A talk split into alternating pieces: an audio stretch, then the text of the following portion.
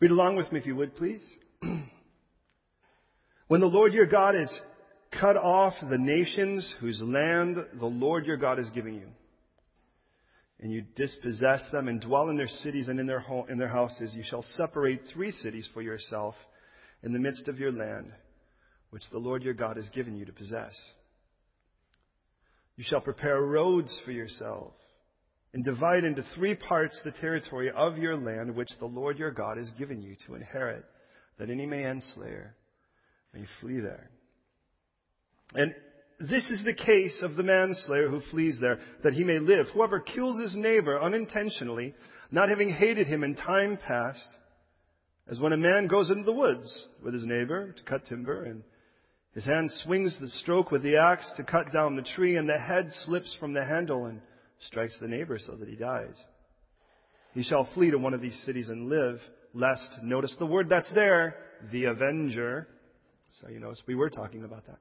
Lest the avenger of blood, while his anger is hot, pursue the manslayer and overtake him because the way is long and kill him, though he was not deserving of death, since he had not hated the victim in time past.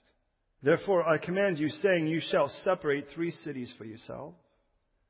Now if the Lord your God enlarges your territory, as he swore to your fathers, and gives you the land which he promised to give to your fathers, and if you keep all the commandments and do them, which I command you today, to love the Lord your God and to walk in and always in his ways, then you shall add three more cities for yourself besides these three, lest innocent blood be shed in the midst of your land in which the Lord your God is giving you as an inheritance, and thus guilt of bloodshed be upon you.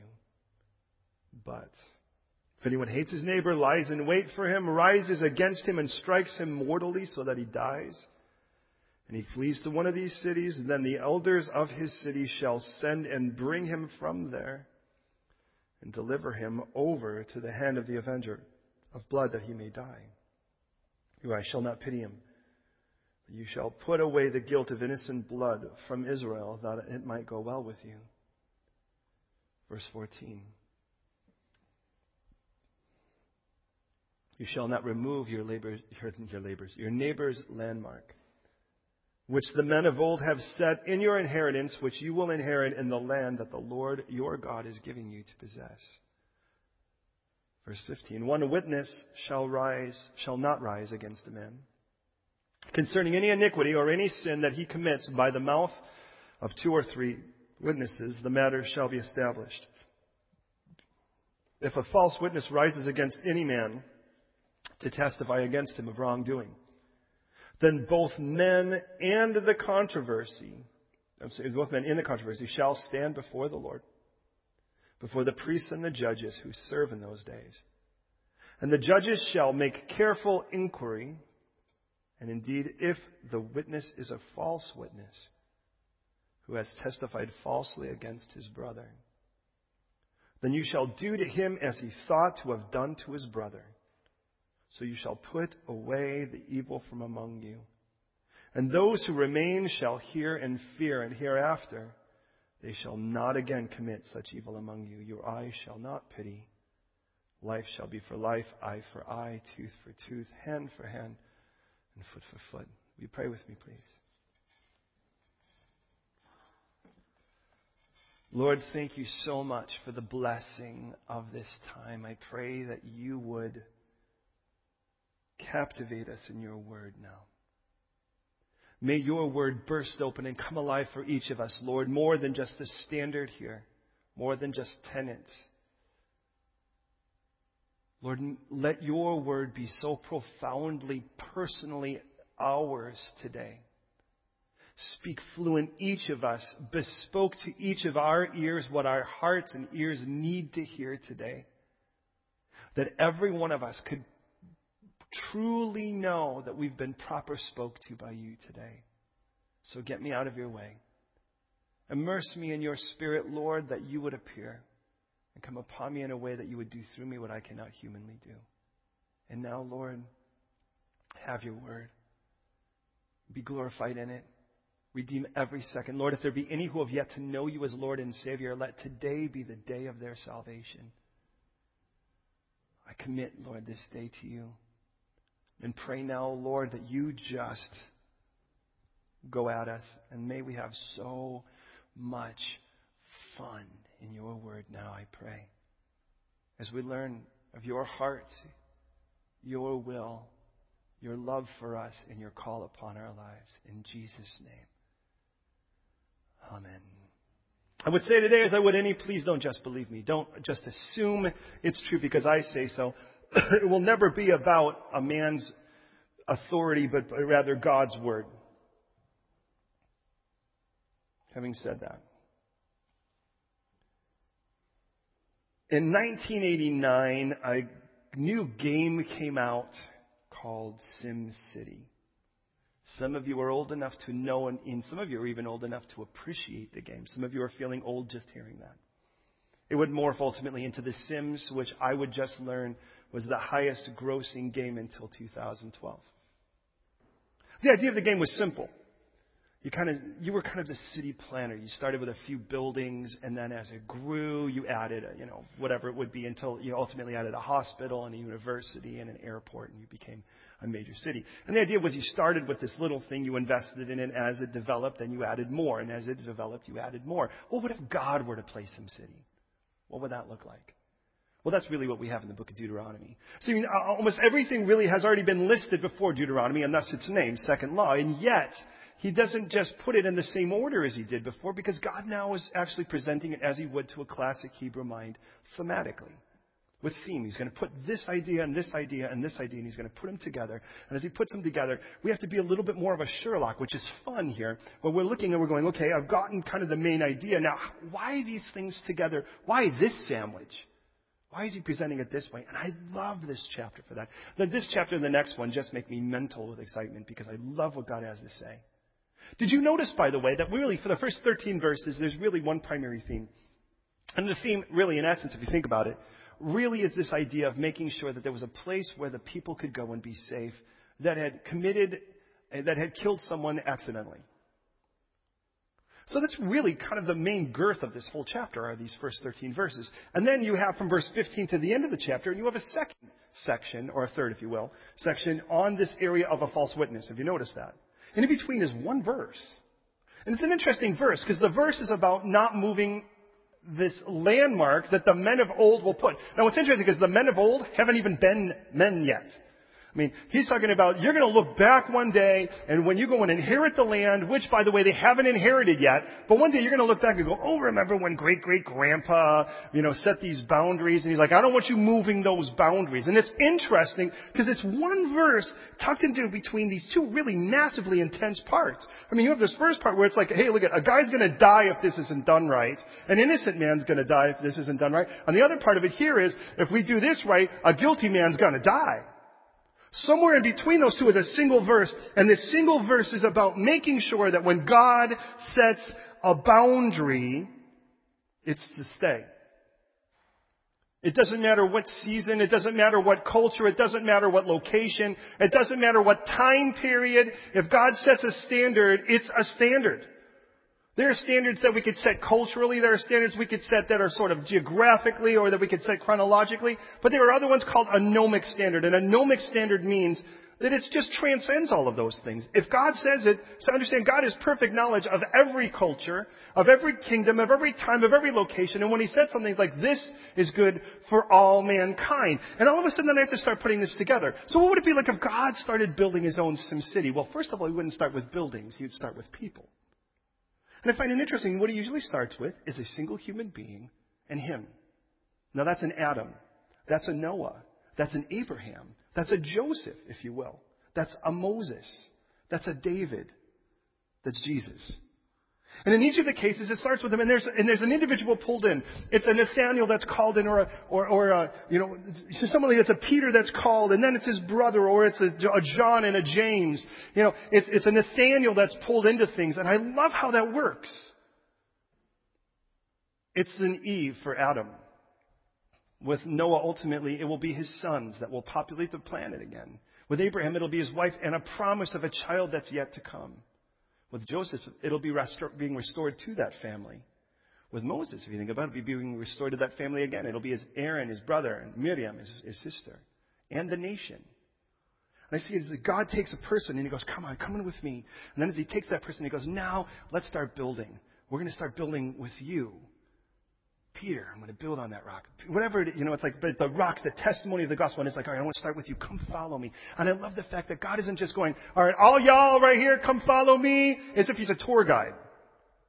You know, it's like, we're walking, we're walking, we're going to the bread thing I'm going to multiply. It's just not that at all. It's an individual that he pulls, and then he starts adding to it. And so he'll add, so Jesus will call an individual, and then he'll put him in a small family. In that case, it'll be a 12.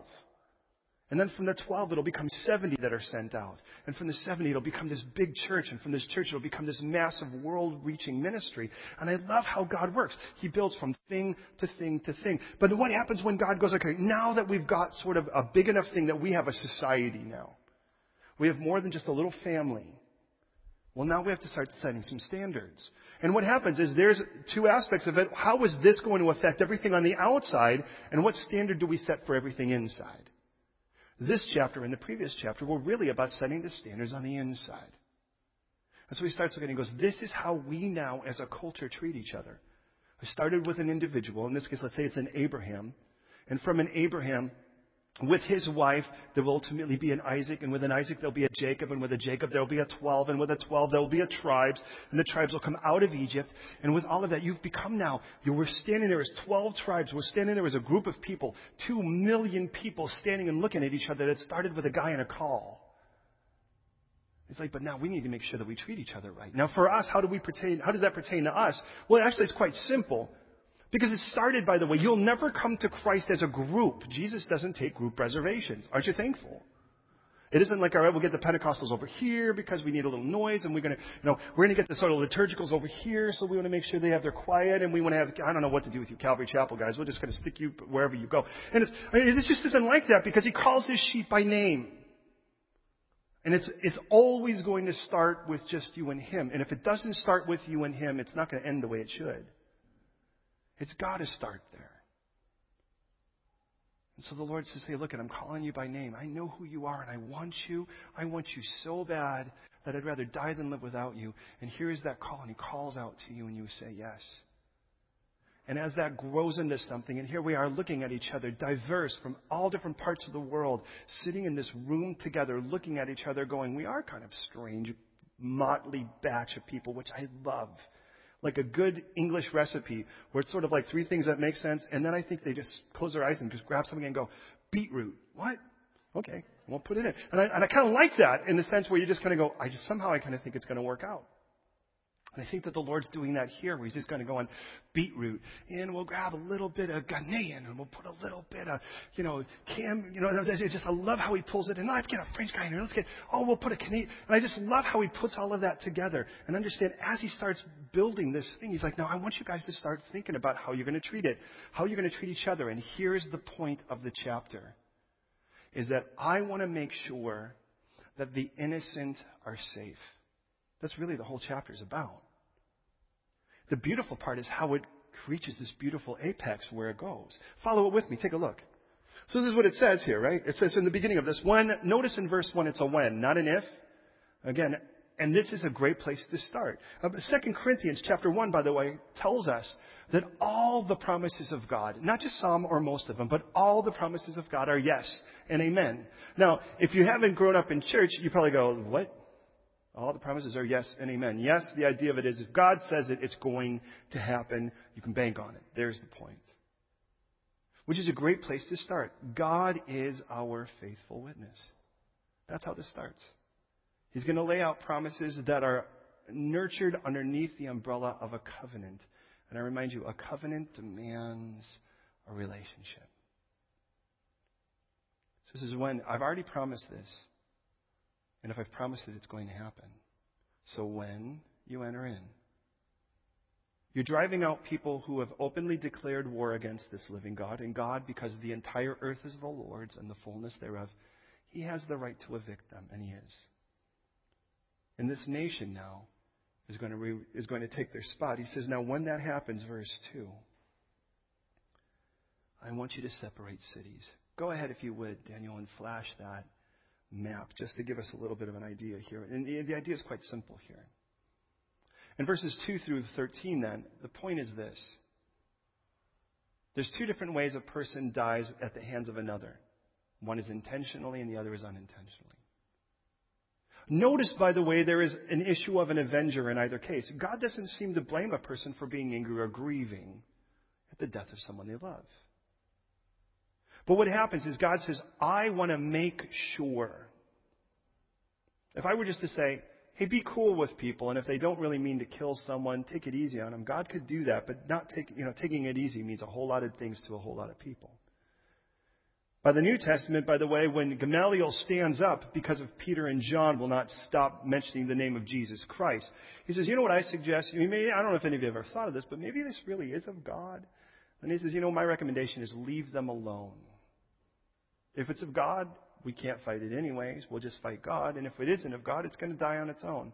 And it says they all agreed. Okay, we'll leave them alone. And it says, and then when they beat them. Now, what part of you thinks leaving alone is beating? And that just tells me what happens if you left to def- define your own terms. So God says, let's make this really clear. There are places, and God's going to call them refuge. Well, that's a really important word here. A refuge is a place of absolute safety. There's the point. And the idea is simple here. He says, I want three of them. I want you to divide the land and I want you to put three of them out there. Now ultimately there will be six. There'll be three on the east side of the Jordan. By the way, that will be Bezer, Ramoth, and Golan. And then there'll be three, if you notice, on the left side or on the western side. That's Israel proper today. The right would be Jordan. And that's Kadesh, Shechem, and Hebron. Notice, by the way, Kadesh is in the north. Notice then Shechem is in the middle, and Hebron is in the south. Kiryat Yerim, Kiryat Arba, the fourth city. And he gives us standards here. Notice this, by the way, in verse 3. He says, You shall prepare roads for yourself. Thank you, Dan. You shall prepare roads for yourself and divide into three parts the territory of your land in which the Lord your God has given you to inherit that the manslayer may flee. Now, there are two standards that have to be. One is that it has to be easy to get to. You have to prepare roads. I don't want it to be the kind of thing where a weak individual who accidentally kills somebody Tumi's having a bad day. She was making biscuits for her friends, reaches over and accidentally grabs the powdered bleach. Looked kind of like flour, but kind of wondered why all of a sudden dinner took a strange turn about dessert time. And you wouldn't want to put Tumi in a place where she had to go and fight her way like born from one side to the other to get into the city. I want this city to be one you build roads. If there are any roads in this nation, they're going to be for this purpose to get you to absolute safety. Oh, there's another thing too. I want them to be close. You don't just put three of them up in the north so it's like, oh, the north, that's where manslayer goes. Look at, I want one in each of the areas here. So that no matter where you go, it should be, by the way, the idea was, I mean, I don't know if you realize how small Israel is, but it should be so that no matter where you are, it should be only a day's journey to get to a place like this. And I think, well, I get the idea here. See, refuge needs to be something that can't be unattainable, because if it's unattainable, we won't go. We'd want to go, but we'd be too afraid to leave our house. We'd be locked up in our house with a shotgun or whatever the case is, pepper spray in one hand and a taser in the other. And I can't help but think about how at least 13 different times in the book of Psalms alone, like 9 9, that word is used. And every time it's used, it's used of the Lord. The Lord is our refuge for those who are oppressed in our time of need. And I get the idea here because all of a sudden, if I start putting these pieces together, because I'm always looking for Jesus, because he told me to. He said, Behold, I come in the volume of the book. You search the scriptures thinking that in them you possess eternal life. Every one of them are the ones that testify of me. So I'm looking for that. And I think, well, what would it be like then? I, okay, I go, okay, well, wait a minute. We need to make sure we have good level roads. And we want to make sure that they're close. I go, oh, wait a minute. I get it because isn't that what John the Baptist told us in John chapter 1? And they said, well, who are you then if you're not the Messiah? You're not the prophet that we looked at last week or a couple weeks ago in Deuteronomy 18. Is I'm the voice of one crying, crying in the crying in the wilderness, in the wilderness, just like Isaiah said. in Isaiah. Isaiah 40. Is make a straight path for the Lord. And we knew that because the idea is when a king or a dignitary came, dignitary came, we made sure that it was an easy road for them. Back in those days, a limo was called a litter. You know what a litter is? It's basically something that's carried on the shoulders of men. So you had this box, you sat in it on your couch with six to eight men that stood on the sides, three or four on a side, and they carried, and you sat on their shoulders while this guy. Now the last thing you want is to be in a place where the road's rough, because once one guy falls, the rest of them fall, and that means you go down too. I mean, let's face it, if the queen were to come here, more than likely every pothole would be filled on the streets on her route too. So he's like, look at it. And he says, and but I love what he says because we'll talk, we'll develop that as we get to our hinge verse. He says, look at, I want every valley filled and every hill leveled. And I get it because the idea is if we're going to go and I want to go from here straight to that baptismal back there, which is in our baptismal because you're not going to fit in there anyways, is that on one side of it I can look at this hill and go, I'll never get over this to get there. He goes, I don't want that. I want it gone. On the other side of it, he goes, there are valleys, and you go, oh, good, we're going to go downhill. But the problem with going into a valley is that it just makes it harder on the other side. It looks easier for the moment, but it's actually more difficult when, in practicality, when you have to get to where you need to go. Interesting. So he says, here's the deal. I want this to be a very reachable place. He goes, let me give you an example. So here's the example. Chris is on his way. He's, kind of, he's heading out, and he goes, You know what? Let's go out. It's Christmas time. Let's go out and get us a tree.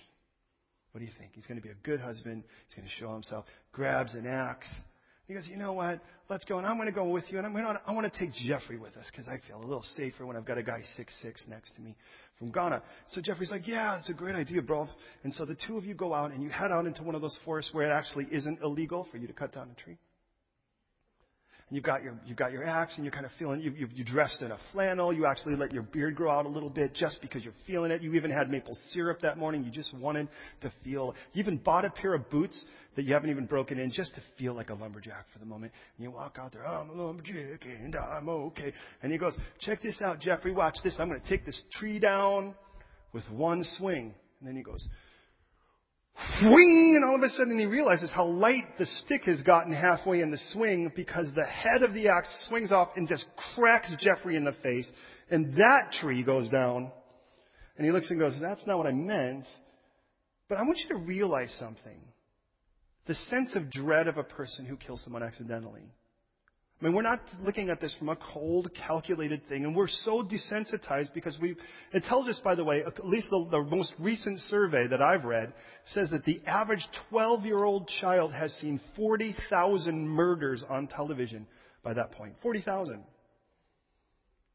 That's a lot of murders. And one murder is a lot of murders. I don't know if you've ever watched somebody get killed before, but let me just say, if you actually see it in real life, murder isn't very entertaining anymore. Anymore after that. When you watch somebody die, it becomes an infinitely different experience. Well, now all of a sudden he's got this horrible dread on him. He's like, oh my goodness, what do I do? See, he's got a lot to deal with now. I mean, for the rest of his life, there is an image etched onto his face of watching Jeffrey die. That's not something he can change. But there's a lot more to it. I mean, that's beyond the practicality. Jeffrey's family in the Middle East or any other where in, the Middle East that the, the way it's sort of handled is, is that somebody has the right to avenge the blood of someone in their family. Because there is an honor at stake here. And under every other code in the Middle East, they just kill him. He doesn't have a, there's, there's no safety anywhere else in the Middle East. It isn't like you can go anywhere else. It's like sooner or later someone, and so Chris was the rest of his life wondering when the next tall, dark-skinned individual is going to jump out with an axe to take him down. And there's nothing you do. And he's like, and it's like, which one of you wants to try to explain to his family, hey, it was an accident? Good luck with that. I mean, a text maybe, right? As far away as you can get. FaceTime at best, but you might put a mask on. You know, I mean, somewhere down the line, it's like, and look at, here's the point is, it's like, look at, you did not want to kill him, and you're already dealing with enough, and I want you safe. Because there is somebody that would come to avenge you. Interesting, the word for avenger here is the word go'el. Does that sound familiar for some of you Hebrew students? It's the word that's used in the book of Ruth. Interestingly enough, of the 104 times that the word is used, over 60% of the times it's used, 64% of the time it's used, it's used of the word redeemer, redeemer. Only 13% of the time, by the way, are you actually going to see it be used as avenge or revenge. And so God says, look at, I want you safe. And so here's the deal. I want it to be a place that's very distinguished in the sense where it's very clear where the border is. So you know the moment you get here, it's safe. You're safe at this point, and you have to live there the rest of your life. As long as the high priest is alive, you're living there. The good news is you're safe now. Chris will never have to worry about an Antwi. When that's Jeffrey's surname, just so you know. Um, he'll never have to worry about anyone from his family avenging him as long as he stays in that city. He's safe. And as long as he goes there, just like the name of the Lord's a strong tower, the righteous run to it and are safe, he's going to be safe here. But what if the border wasn't very clear? Wouldn't that be horrible? What if you thought it was here, but it was actually here, and one of Jeffrey's family was hot on your tail? Do you know how important it is to know exactly where the border of that city is? Well, that becomes our hinge verse. He says, here's the, the defining element, by the way. Here's the thing that separates it, is the issue of hatred. Did you notice that? Same thing Jesus brings up, by the way, in Matthew 5, 21 and 22. When he says, this guy's never hated him before.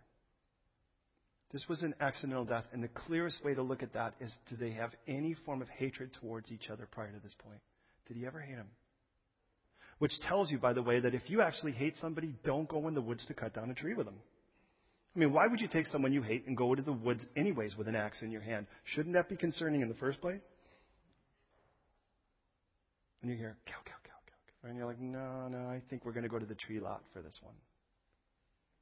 So he says, listen, here's the deal. I want it to be a safe place, and I want it to be a straight shot. I want the roads paved so that, man, at the moment this happens, I mean, think about all the, uh, the myriad of emotions he's experiencing. Think about the things. I mean, wouldn't you just be in a place where you're just, you're about to pass out anyways, just from all of the reality of all of this? I mean, the simpler it, listen, the simpler, the simpler it is to get there, the better. Wouldn't you think? And what that guy could use at a moment like that when he actually comes face to face with the guilt of blood. When he becomes face to face with the guilt of blood, what he needs more than anything is someone who will love him enough to say, I'm taking you to the refuge now. And whether that be Claire, whether that be someone that is one of Chris's close friends, whether that be a good Samaritan, I'm going to get you as quickly and as simply as possible, without obstacle, to the refuge. Are you with me on that? Well, that takes us really then to our hinge verse, which is kind of a strange place to go here. So I'm looking and I'm going, okay, I get the idea of refuge. I get the idea that the Lord is my refuge, and I get the idea that that's where I need to run to. And notice, by the way, in verse 8, he does say this. Did you notice that it goes from when to if in verse 8? Hey, when I give this to you, he goes, but if you stay with me and you obey me. That's what I'm going to hold you responsible to is obeying. And this is what the obedience looks like. It looks like love is what it looks like. If you love me like I call you to and you love each other the way I call you to, I'm going to grow you. But when I grow you, do not let it make getting to the refuge any harder. When I grow you, please don't let it complicate or make any more difficult getting to the refuge. So we'll add some so that they could stay closer again and that they could be simpler again. Does that make sense?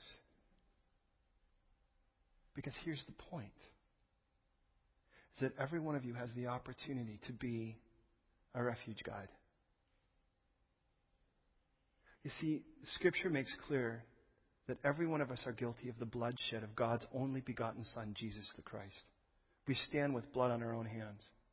And in that blood on our own hands, somewhere down the line, and it tells us that the Holy Spirit's ministry is to convict the world of sin, righteousness, and judgment. That's John chapter 16. So all of a sudden I start looking and I realize somewhere down the line, you start telling people the truth. And you tell them the honest truth. In love, in gentleness, in respect, but you tell them the truth. Because what you really don't want to do is tell Chris, don't worry about it, Chris. Just live a nice life now and don't worry about the Antwis. It's going to be cool.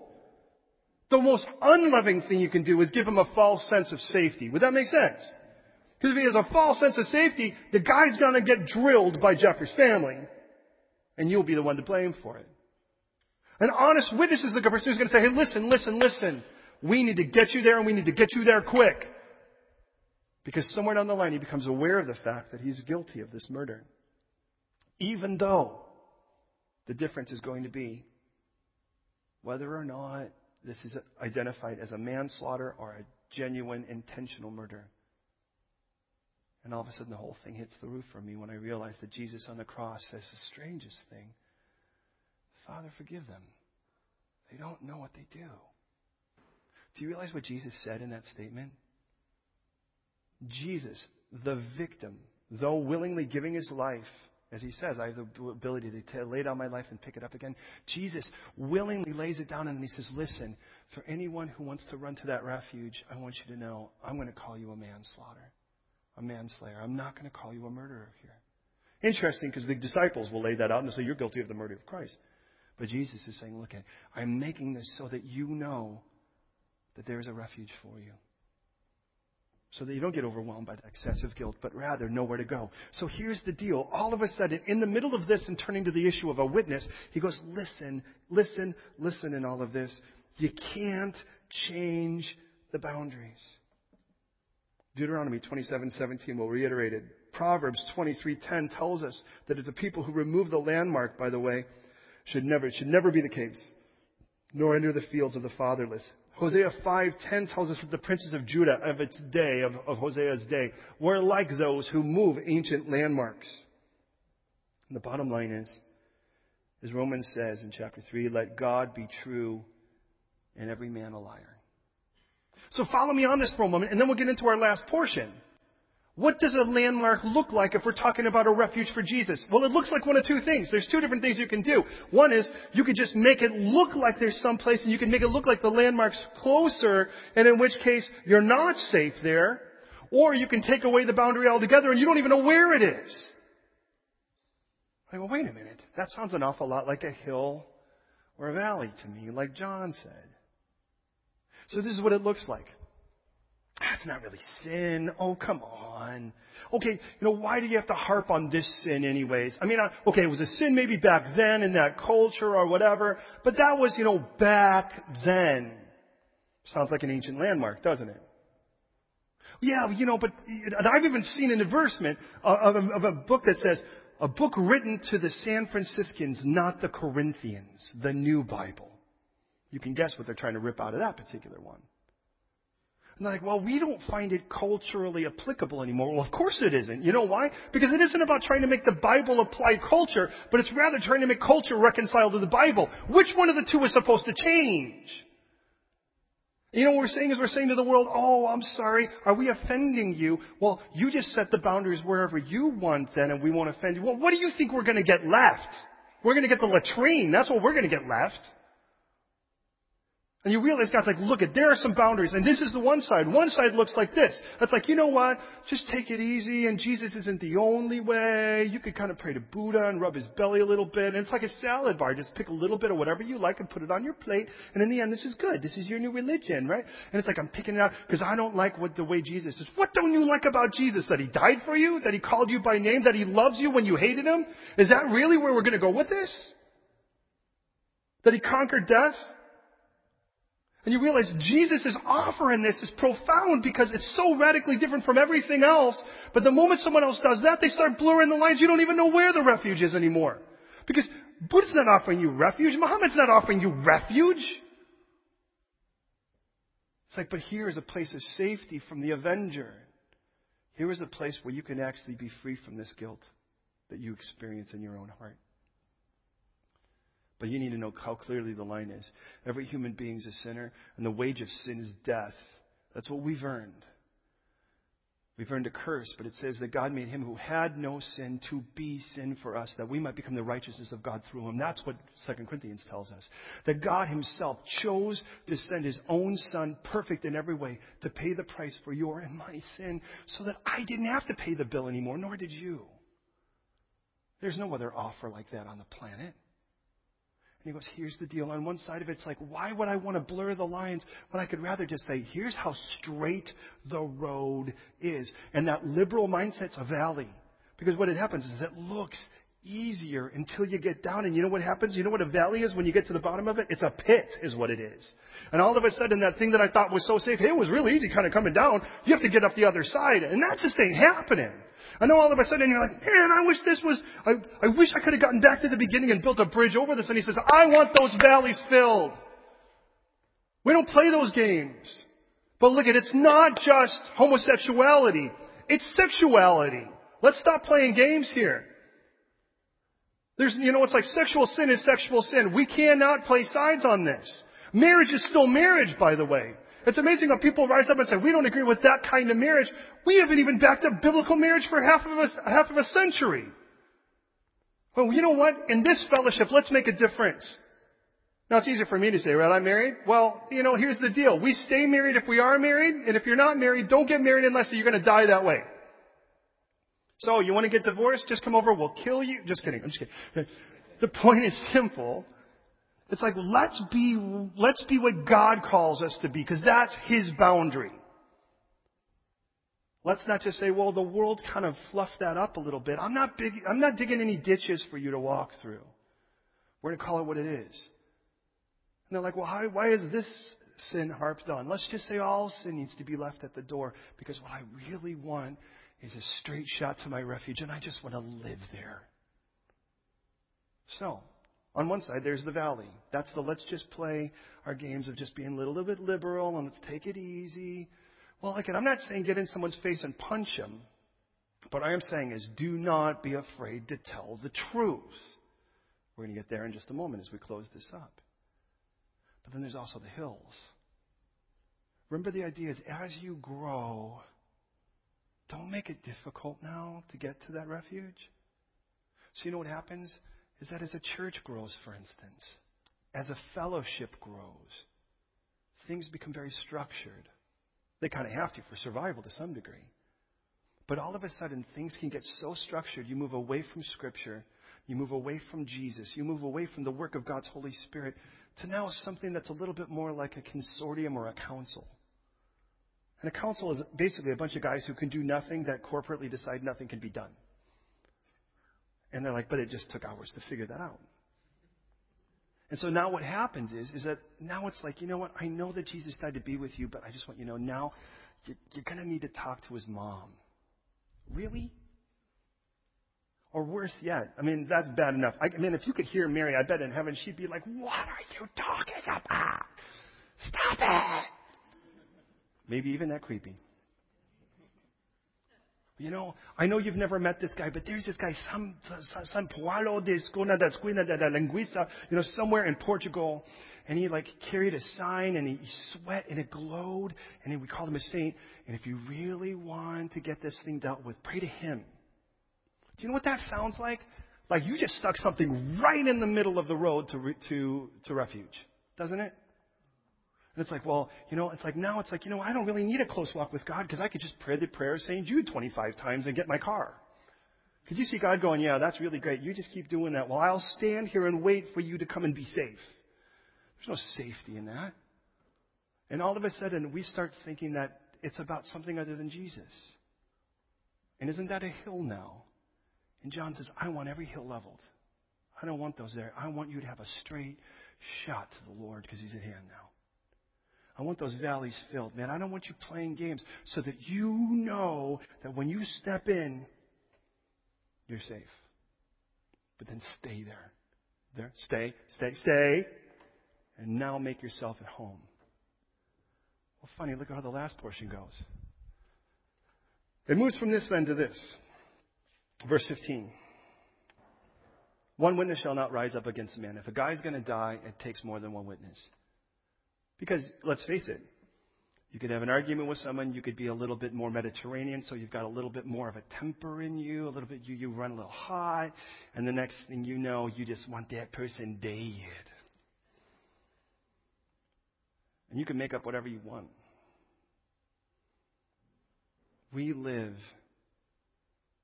in the most rumorous society I've ever seen in my life. It's in our newspapers. We live off of it. It's on every television channel. It's on every radio.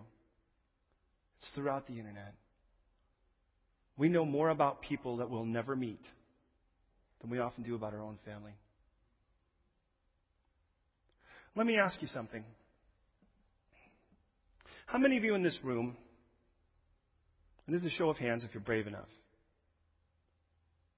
could within one minute give me the name of at least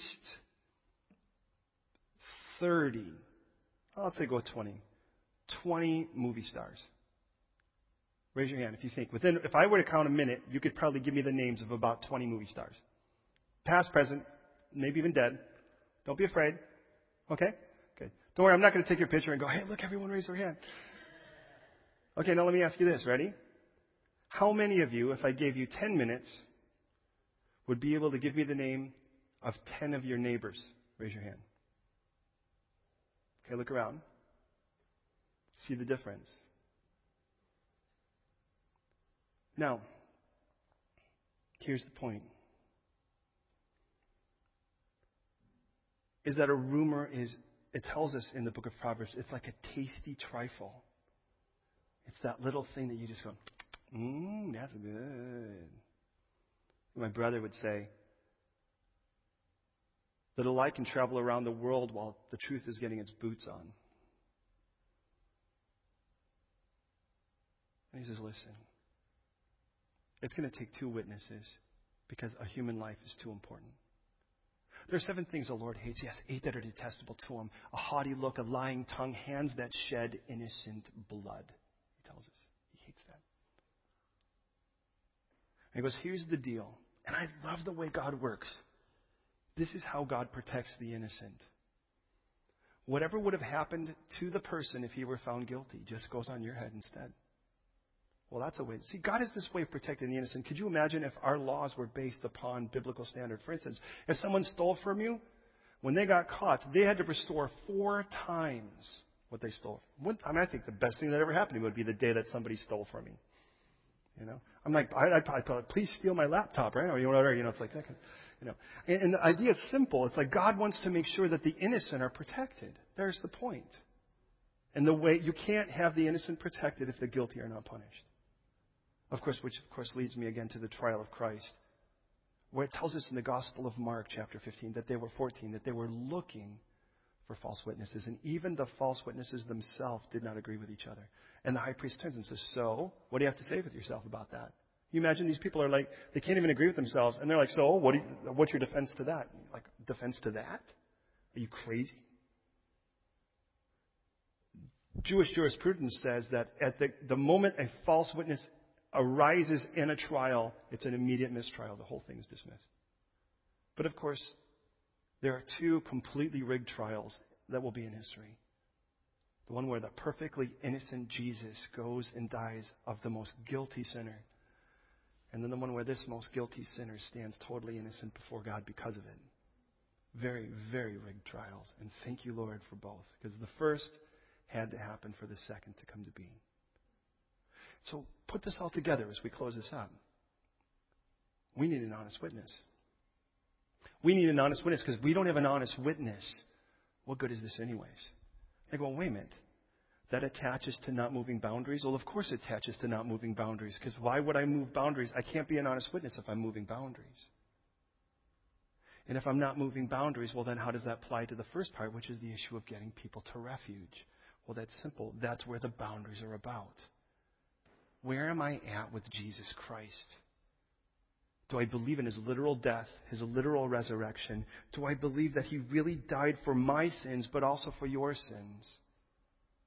Do I believe that he literally rose and offers me a brand new life now? Because he does.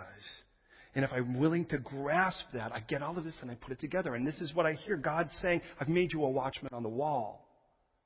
They go, look at if they come and you tell the people, but they don't prepare for battle and they die, yeah, they're going to die, but you'll be innocent. But if they show up, the enemy shows up, and you don't tell them the blood's on your hands. And I think how sincere that is for God to tell Ezekiel such a thing. I think, oh God, make me a faithful witness like you. Because that's exactly what Jesus says in Revelation the true and faithful witness. Do you remember how this started? It started with all the promises of God are in him, yes and amen. God is the faithful witness. The Lord is my refuge. Jesus is that faithful and true witness, and he calls me to be representing him. So, this is what it looks like as we go to prayer. God has called you. First of all, let me ask you have you experienced the refuge of Jesus Christ? Have you said yes to that offer? Aren't you thankful that people didn't put things in your way? Do you know some of those things could just be as much as, well, you know, once you get saved, we could probably go out. That's still something in the way. Or, well, you know, if that's the case, you're probably going to have to cut your hair this way or get, you know, some churches you have to like wear a tie and cut your hair, and other places you have to grow it long and get a tattoo. It's like, can you imagine what heaven's going to look like if God just for a moment kind of brings all of that together and you'd be standing next to somebody and you're like, wow, this is the first time we've ever been next to each other. Because it's really not going to be about any of that. It's going to be about Jesus. I mean, am I putting any, am I digging ditches in front of people and saying, don't worry, it's easier this way? Am I putting things in front of them and saying, don't worry, but you're going to have to do this and this and this. And if you could do these things, maybe you'll get to refuge. I was dead in my trespasses and sin, and Jesus met me there because I couldn't get there on my own. Dead people don't get places, not at least without help. Am I being a faithful witness to you? You know what I'm learning? And you think I know this by now, but it's it just every time you're inserted into a new culture, no matter where you go, when you tell people the truth, even with the greatest love and sincerity and gentleness, some people are just gonna hate you for it. So can I just say in love, get over it now? You're just going to have to do it because I'd rather stand before God innocent. I'd rather offend them than God. Now, I'm not telling you be a giant jerk for Jesus. I'm saying tell the truth in love. But can I say, what about yourself? Are you telling yourself the truth in love? Or are you still digging ditches for yourself? Saying, well, this is cool when God says it isn't. What can I just say? Or building these things and saying, I have to do, I have to do, I have to do, that God didn't say you did. As we go to prayer, beloved, I'd like to ask this. If you've made a claim to Jesus Christ, will you pray with me today to be the faithful witness God's called us to be? And say, you know what? If nothing else, today for the moment, can I just get some more cement in your shoes to say, hey, if God said it as a boundary, it's a boundary. He's not going to take a vote. Let God be true and every man a liar. You go, but the culture, yeah. Well, that, what that tells us is if the culture is far from Scripture, which one of the two is the problem? Oh, that we would represent, like, we need to stop giving things up and start representing. People are like, oh, I'm not going to preach at you. Oh, preach, please. I'm not going to be a Bible basher. You know what? How about start with being a Bible reader? It's amazing how many people are like, I'm not going to bash you with the Bible. Well, you know what? You're not going to do anything with the Bible. Why don't you start reading it and you'll realize Scripture will come out of your mouth like it should. Because it's administering therapy in the proper way, it's administering the cure. So as we go to prayer, believers, those of you who have said yes to Jesus, Will you pray with me that God immerse us in His Spirit in such a way that we really become like Christ, the faithful and true witness? Unyielding where we need to in regards to God's truth, but yielding in the area of people and no expense of the truth to offer grace. Because the law came through Moses, but grace and truth came through Jesus Christ. Both. Lastly, if you've not accepted the gift of Jesus Christ, or you're not sure if you have, you can walk out of here sure. I'm going to give you the opportunity to here as we pray. I'm going to ask you to listen to a prayer in a moment, and as you do, at the end of it all, I ask you to say, if you agree with that prayer, I ask you to say yes. It's that simple. Pray with me, would you please?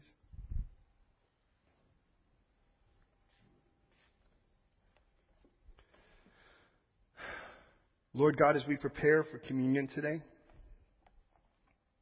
I want to start by making sure we're right with you. You tell us, let each man examine himself. And that's my heart today here. First, Lord, for every believer, including myself, Lord, if I've been busy digging ditches instead of paving roads, forgive me.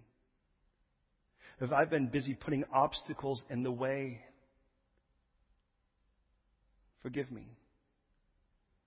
And I guess for the moment it makes more sense than it ever has how you in Scripture say, amidst all of the other standards and 627 different things you put, even in the Torah itself, you say, don't put obstacles in front of blind people. And you think, who would have to even say that? But I realize that if somebody hasn't accepted your gift, Jesus, they're blind spiritually. And why would I want to put obstacles in front of a blind person? But rather to make the road to refuge the route to refuge as easy and simple and true as it is. You've made your gospel simple. Forgive me for where I've complicated what you've made simple. And make the road to refuge in my heart that straight. No loose liberal theology, no valleys dug no additional things like praying to saints and crawling up on things on my knees and giving obeisance to human beings like the hills that need to be leveled. But Jesus, just you and me. That's where you start, anyways. And from there, you build a family and you build a church and you change the world. And God, I pray that you would get us back to that core where it belongs and we'd say, Yes, God, you and me. And in that, Lord, you would make me a faithful witness to myself first, that I'd be honest about sin in my own life.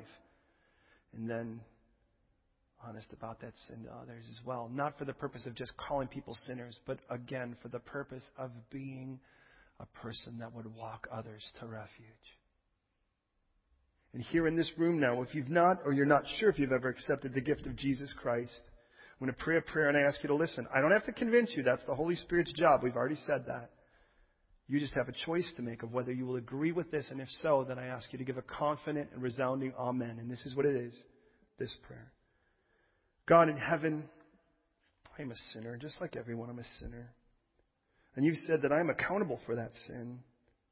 But you so loved me that you sent your only begotten Son, Jesus Christ, to die on the cross so that all of my sin and every other human being's sin could be paid for. And when he died there, it was paid in full. And just like your scripture promised, he died he was buried, and just like Scripture promised, three days later he rose again and now offers me a new life. A life free from the guilt of the bloodshed of my own sin, but rather now one engulfed in the safety of your refuge. And for that, Jesus, I say yes. I say yes to you as my payment, as my Lord, as my ransom, as my Savior. Have me now and make me yours. Engulf me in your safety as I belong to you. I hand you the mess of my life. Turn it into something beautiful, I pray. Jesus, in your name. If you agree with that prayer, I ask you to say, Amen.